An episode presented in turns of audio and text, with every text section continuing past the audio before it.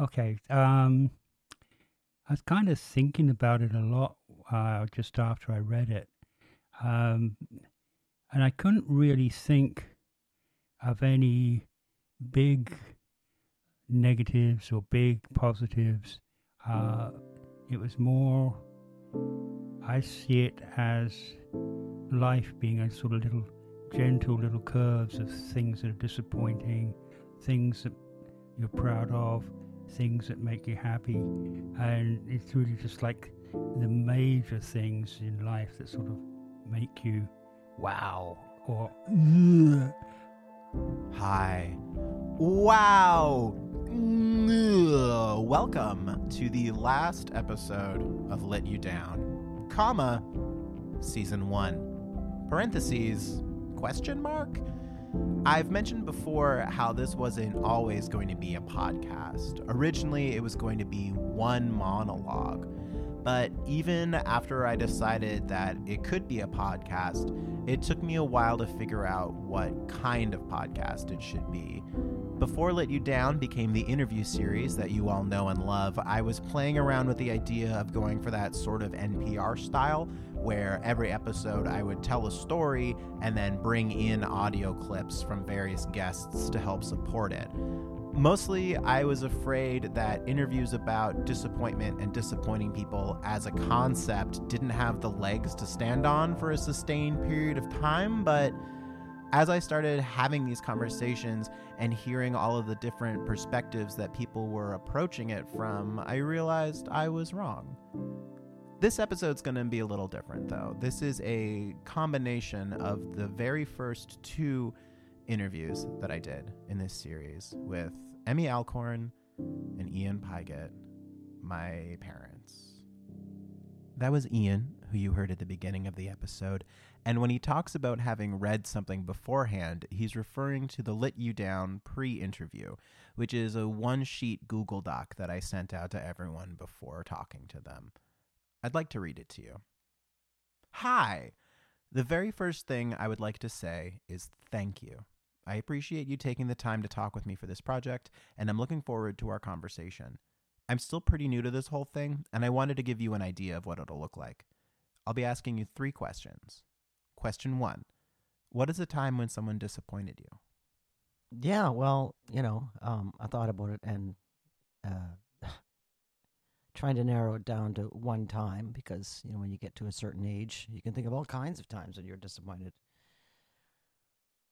I can think of uh, one that came to mind fairly quickly was I was very young, probably five, five or six, around that age. And my mother was a classical singer. And she had to go to Halifax to do live recording off the floor with CBC Radio. And so one early morning, she got me out of bed, and she got me dressed up and packed me into the car and took me with her. And so it was very exciting because I was going to Halifax, and my mother was going to be going to the studio, which I wasn't really sure what it was, but it sounded really cool. And um, we were staying at somebody's house. Maybe it was a friend of hers or an aunt. I guess we must have stayed overnight. So the next morning we got up and my mother was getting ready to go to the studio, and I'm like, oh, I wanted to come too. And it looked like I wasn't going to be able to go. But then she relented. She said, yes, yeah, you can, you can come with me. I was like, okay. So I got my coat on. And then the person she was staying with said, maybe you should go to the bathroom first. You have to go to the bathroom?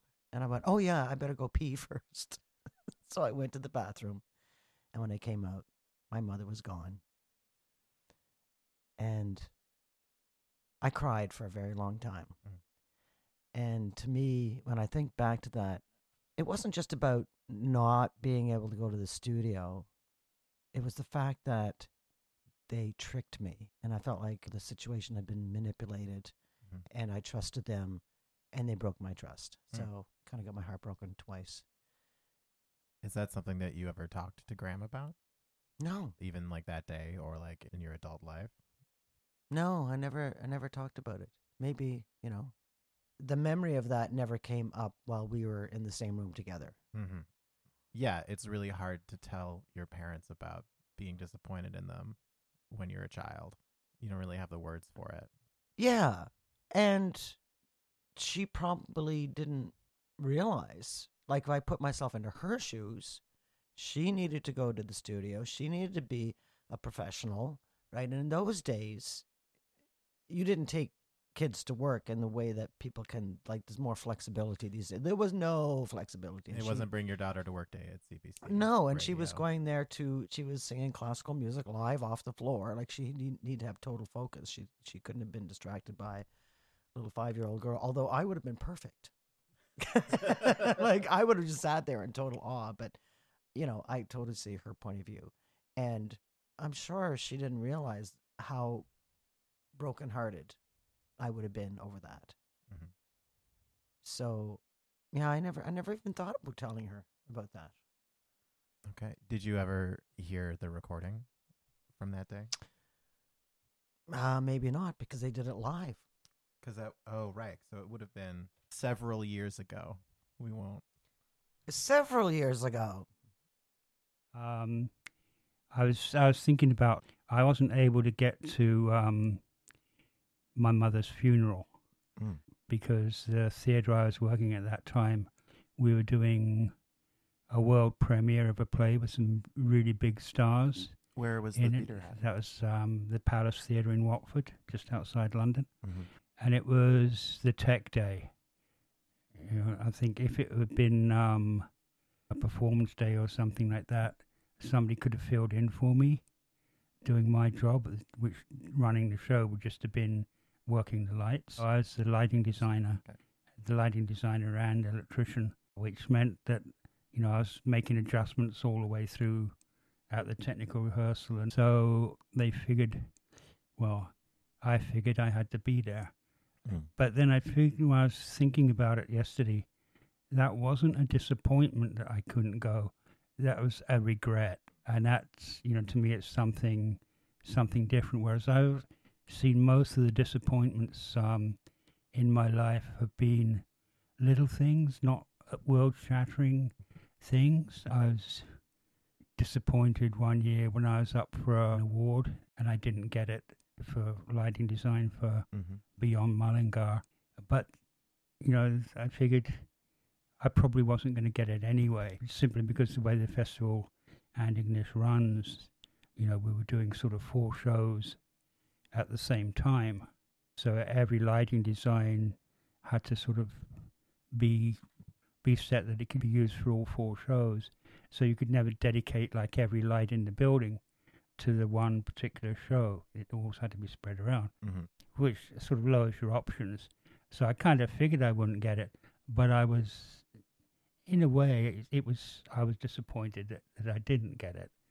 But all my disappointments have been little uh, things like that, you know. Um, and I know it sounds trivial, but that's how I see the disappointments and pride in my life. They've been they've been small things, not Mhm. um, not big huge steps. Because I think if they're huge, they become something more like the regrets about my mum's funeral. Um, the fact that God, it's all revolving around death. That I couldn't, um, I couldn't get back to Scotland for my auntie's funeral. My auntie was like a second mother Mhm. to me. I spent a load of time, but again, that wasn't. It was a disappointment, but really, it was a regret. So I always see disappointments as as small things.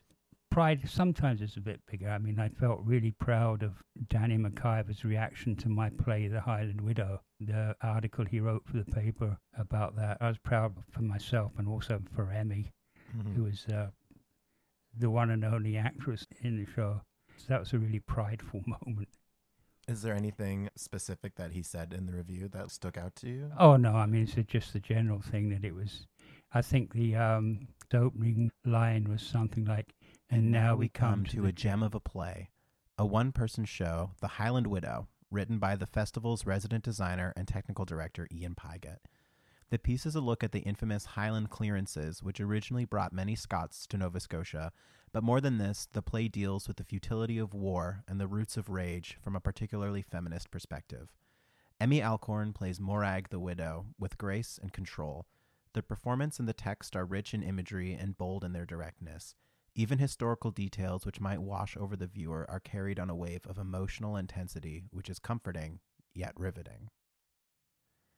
Question two What is a time when you disappointed someone else? I couldn't really put my finger on some specific time. A lot of the times when you disappoint someone, you maybe don't even know that you've done it because you never get a reaction from them.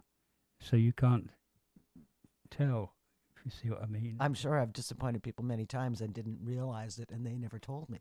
Because you can disappoint someone even though you're trying to do the right thing, but you don't know. You never know where someone else is coming from or what their situation is. Neither of these were particularly helpful answers, but fortunately, even though these were my first two days on the job, I was able to push through.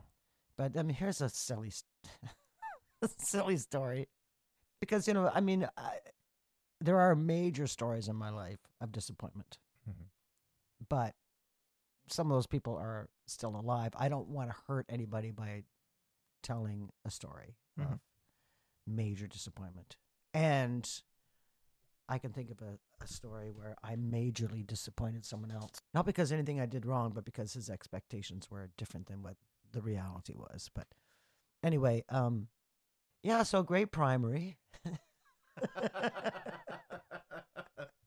and there was a new boy in class. His name, I, I'm thinking his name was Greg or something. And his father was uh, a Mountie, Mm. So great, grade primary, uh, where would you have been living? Antigonish. Antigonish, okay.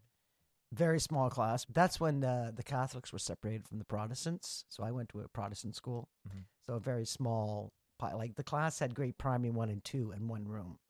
That's how small the school was. So uh, anyway, I was grade primary, and there's um, a new boy. I could still picture him. He was just so full of life and ebullient, I guess would be the word. But he was enthusiastic and friendly, and and anyway, um, my birthday was coming around, so I announced to everybody that I was having a birthday party, and you know, Saturday morning, eleven o'clock, fifty nine Hawthorne Street. And I, I think I was saying that, telling everybody that I was having a birthday, just not bragging, but like celebrating that Yeah. I was. You were excited. You wanted people to come to your birthday. That's party. right. Yeah. But I didn't tell my mother that I was having a birthday party. I announced it and never thought about it again. and then Saturday morning at 11 o'clock, who shows up at the door but Greg, and he's dressed in a little suit and a tie, and he has a present all wrapped up with a little bow on it. And my mother's like, Who are you? He's like, Well, I'm I'm Greg. I'm here for Amy's birthday party. And she just, you know, kind of looked at me and said, uh, there is no birthday party, so you better go home. Wow. And she wouldn't even let me keep the present. what? She sent him away with the present. so who? And in- he he was devastated because he was so excited because he was a new kid, right? And he was so excited to be invited to this birthday party. Mhm. And uh, anyway, I definitely disappointed. I probably disappointed my mother in that moment as well. I was gonna. I was. I was gonna say who's who's disappointing who in this story.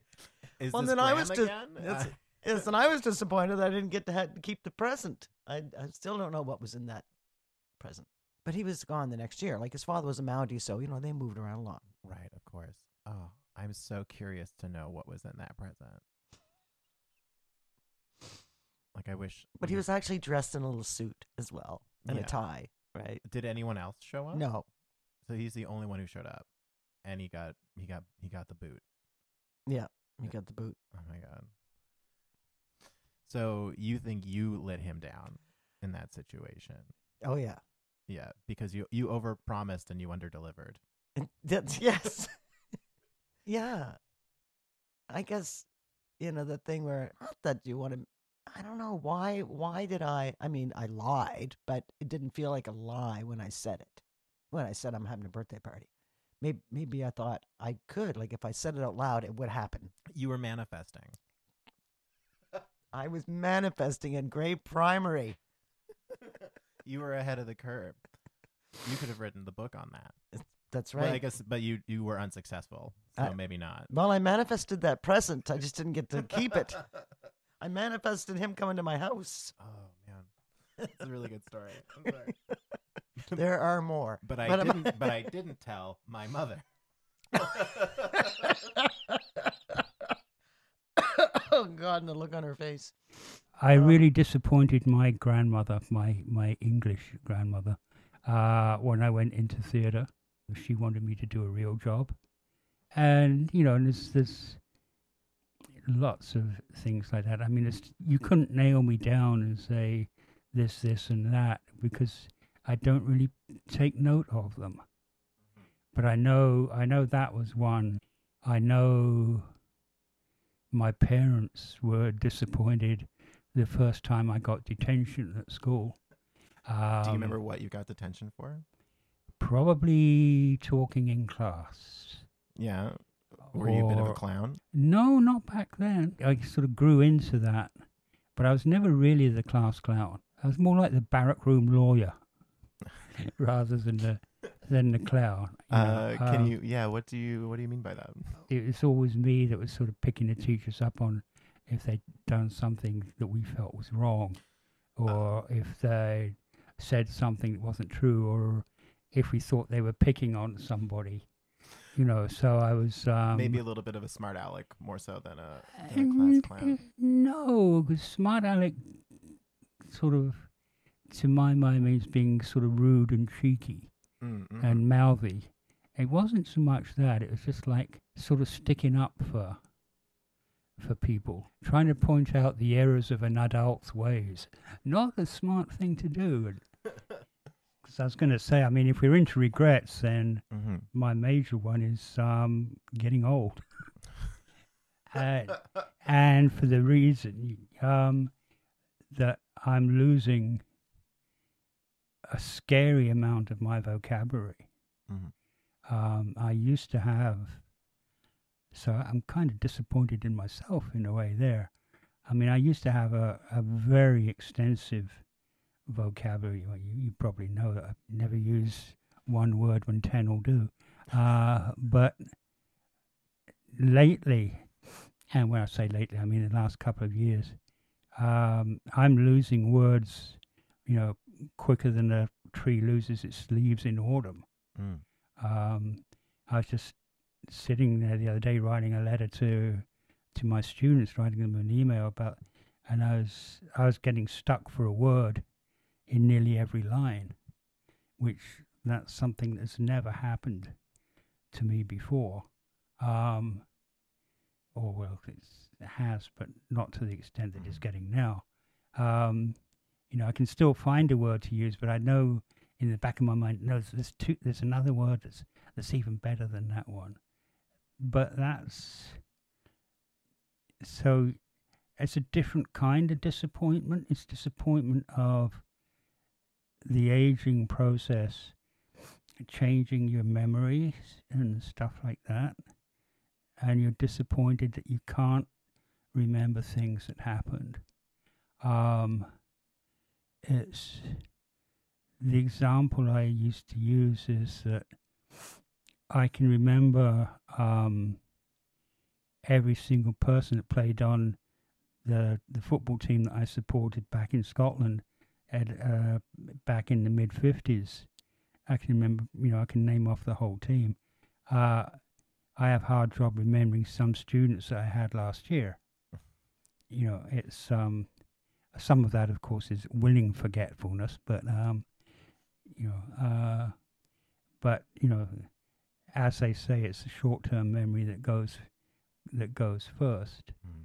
Uh, I just wish they didn't include words in that in the short term. Yeah. Yeah, but um, but that is, I mean, it is a kind of disappointment that that I can't use words in the way I used to. But then it borders very quickly onto the regret that I can't use the words in the way I used to, uh, or to the extent that I used to. Um, and that that is um, that is something that it almost upsets me because um, I kind of I kind of love the English language. Mhm. I mean, most people hate it um, because it's so convoluted and um, in ways that it can be changed and shift, and one word means something, but written exactly the same way and pronounced the same way, it means something else. And just the way that you juxtapose words and stuff can change meanings tremendously. Um, and I, you know, sort of losing the ability to see the sort of the humor in situations like that is something that does that really does disappoint me, Hmm. or I feel regretful about, or or that. You know, it's um, you know, sometimes I can still see things when they're glaringly obvious, but you know, I mean, it's like um, watching some of the commercials on TV. Um, now, admittedly, they're American, uh, so they've got no idea what English is like anyway.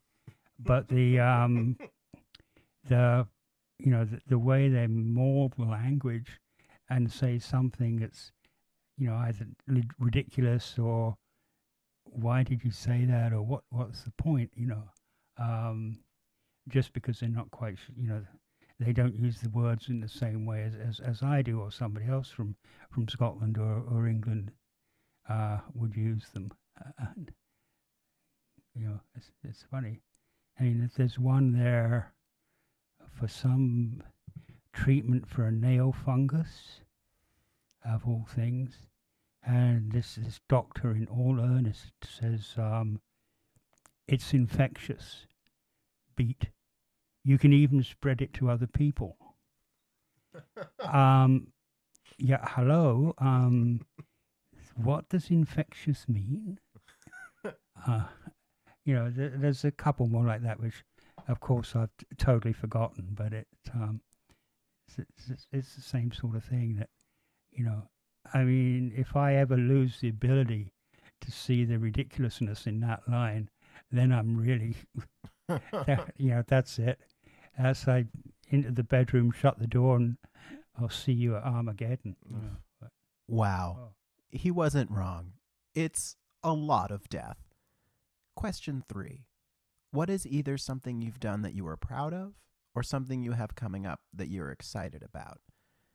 Dad, cheeky bastard that he is, pretty much answered this question right off the top. I said back in the first episode I would never be more self indulgent than doing an entire episode by myself, but I found this clip. And I'm going to get personal here for a minute. So, you know, one disappointment was when you stopped stopped writing after you did your two one man shows. I was kind of disappointed because I thought, you know, you were really good at that. But then that was counteracted a couple of years later by pride in the fact the writing that you did for your songs and the the success that you got with that. So that they they kind of outweighed each other. And I found that most of the way going through things that I could think back on, the disappointments have been mm. tempered by other moments of pride of something. The writing for my songs that he's talking about is my band. No, it's fine. Our full length album, I Promise, is streaming everywhere you like to listen to music. Now, here's mom some more. I think I'm proud of how far I have come myself personally in the last number of years. Just uh, I've learned I've learned to be a better person.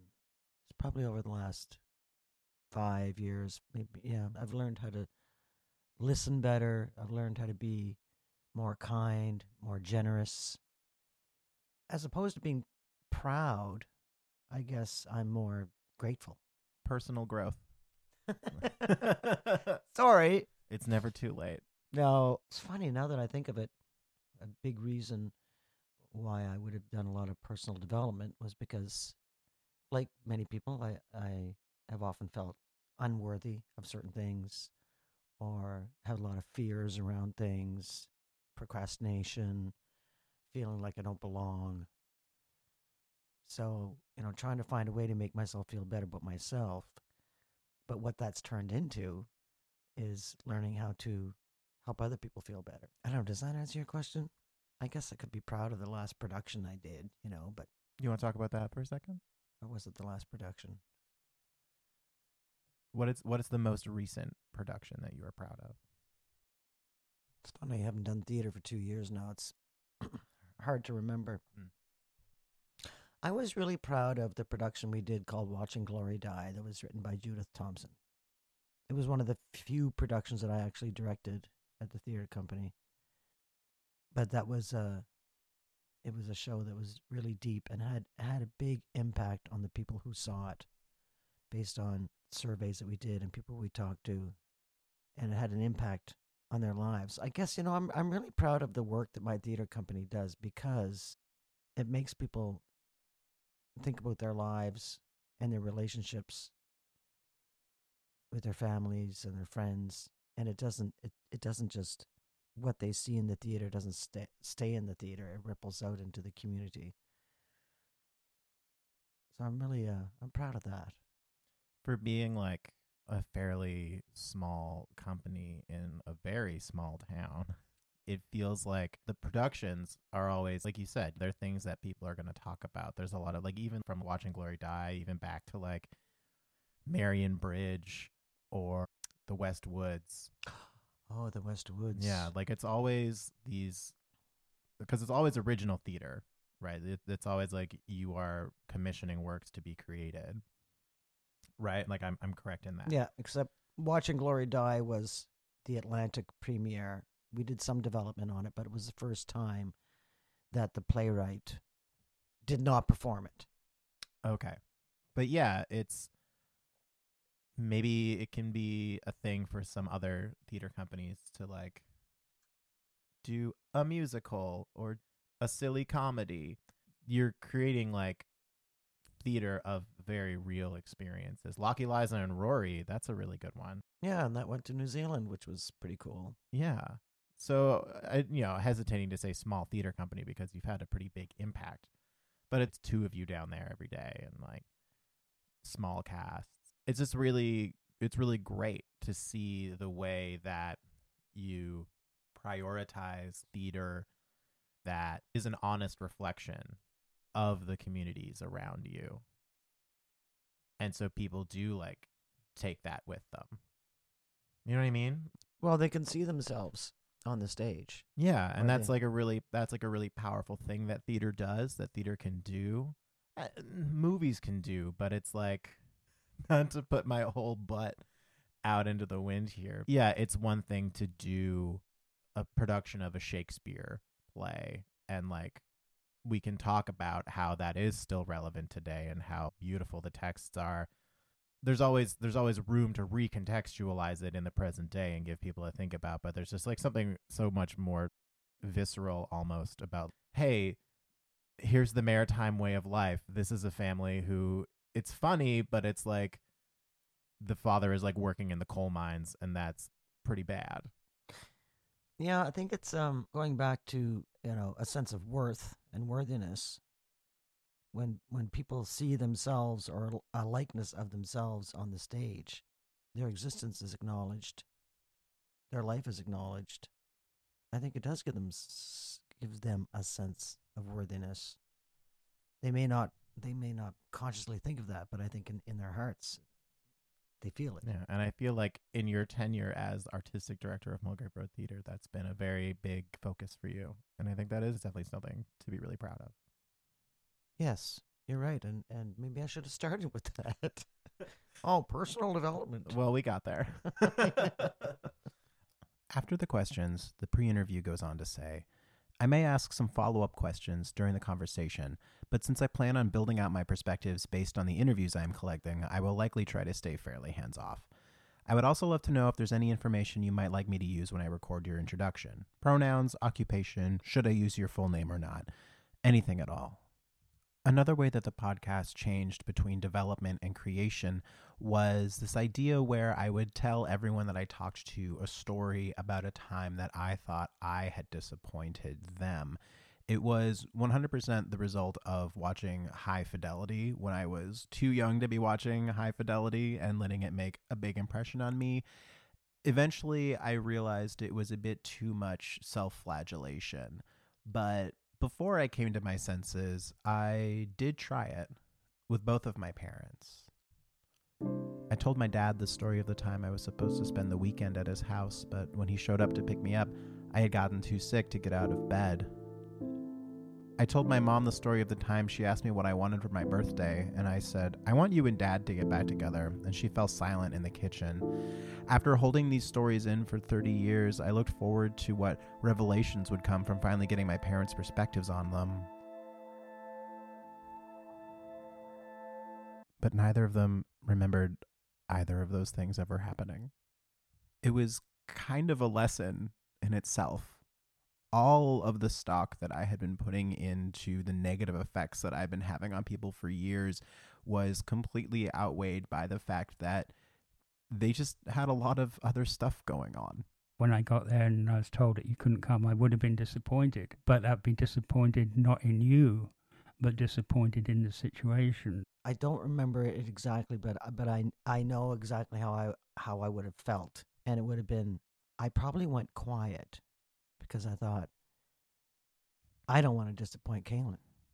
If I had set out to create this podcast with the idea of coming to a grand conclusion, disappointment is never as bad as you think it is, wouldn't be a very powerful one.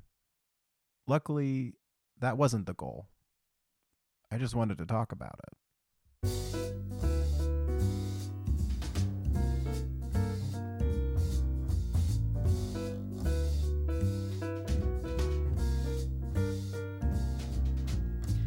This world of ordinary people, extraordinary people, I'm glad there is you. In this world of overrated pleasures, of underrated treasures, I'm glad there is you. I live to love, I love to live with you beside. This role so new, I'll muddle through with you to guide me. In this world where many, many play at love and hardly any stay in love, I'm glad there is you. More than ever, I'm glad there is you. Let You Down was made possible thanks to an initial commission by Mulgrave Road Theater. Our theme song is by Jay Strautman, and our artwork is by Izra Fitch. And the only way you can get me to stop telling you to hire them is when you give them so much money they can both retire. Let You Down will return in some form in the future, I'm sure.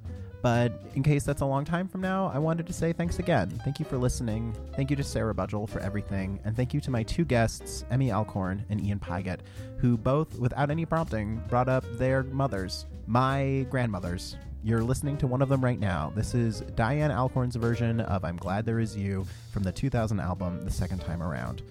Let You Down is hosted by me, Kaylin Pygott, and I wrote the pre interview document, the final paragraph of which reads Also, this may just be because I've been in a fairly tender space recently, but I have found that speaking to these times in my life can be a bit more emotional than I expected. I'm not looking to be some sort of trauma tourist, so please don't feel any pressure to share anything you feel might be too intense. If at any time you feel uncomfortable or like things are a little too real, I'll cut. No questions asked. I don't think it'll come to that, but I definitely had a surprise cry thinking about my childhood dog and thought a heads up might be helpful. That should do it. Thanks again. Talk soon. Live to love, I'd love to live with you beside me. This role so new, I'll muddle through with you to guide me. In this world where many, many play at love and hardly any stay in love, I'm glad there is you. More than ever, I'm glad there is you.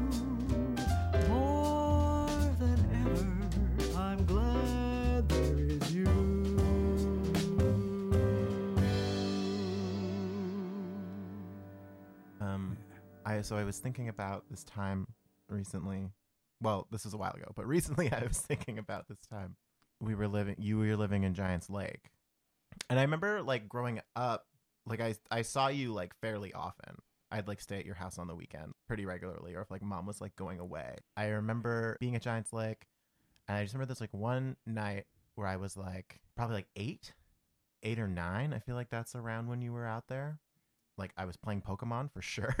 So, Yep. And I can remember this one night, like hanging out on the couch, watching probably Law and Order or something else that I shouldn't have been watching. Did that a lot you stayed at my uh, there was the one place I could go mainline Nightmare on Elm Street movies. I just remember this like one night where I was like, oh, like I I realized that I hadn't told you that I loved you before. Cause I just feel like Yeah. maybe like as a small child, but I feel like like I never really knew what the boundary was as a Yeah. kid for whatever reason. Like I was always like, oh, this is my dad. He's great and he's funny and he's fantastic. Um, but yeah, I just do remember this like one night where I was like, I basically spent like two hours on the couch, like watching TV, just like psyching myself up, being like, this is the night, this is the night. And I remember you being like, I don't know, like whatever, something, some show had ended, and you're like, well, okay, Kaylin, like it's your bedtime. And I was like, you got it. And I, I just, I remember like going up the stairs, like one by one, and just like being like, like, this is the time, like it's, it's gonna be too late, and like stopping like right at like the top of the stairs, and just like being like, I love you, Dad, and just like, and it, it, in, in my in my head, like rem- remembering it now, I'm like, I feel like you were just like surprised. I feel like you didn't really know what to do. I believe that would be a good summation. but yes. I, I'm I'm also very confident that I probably just like bolted, and then I remember like it just like got easier and easier and to like Yeah. yeah. Yeah. That's just like something I've ever really talked to you about. No, well, it's not really the sort of thing it does. It's just one of those things that sort of grows.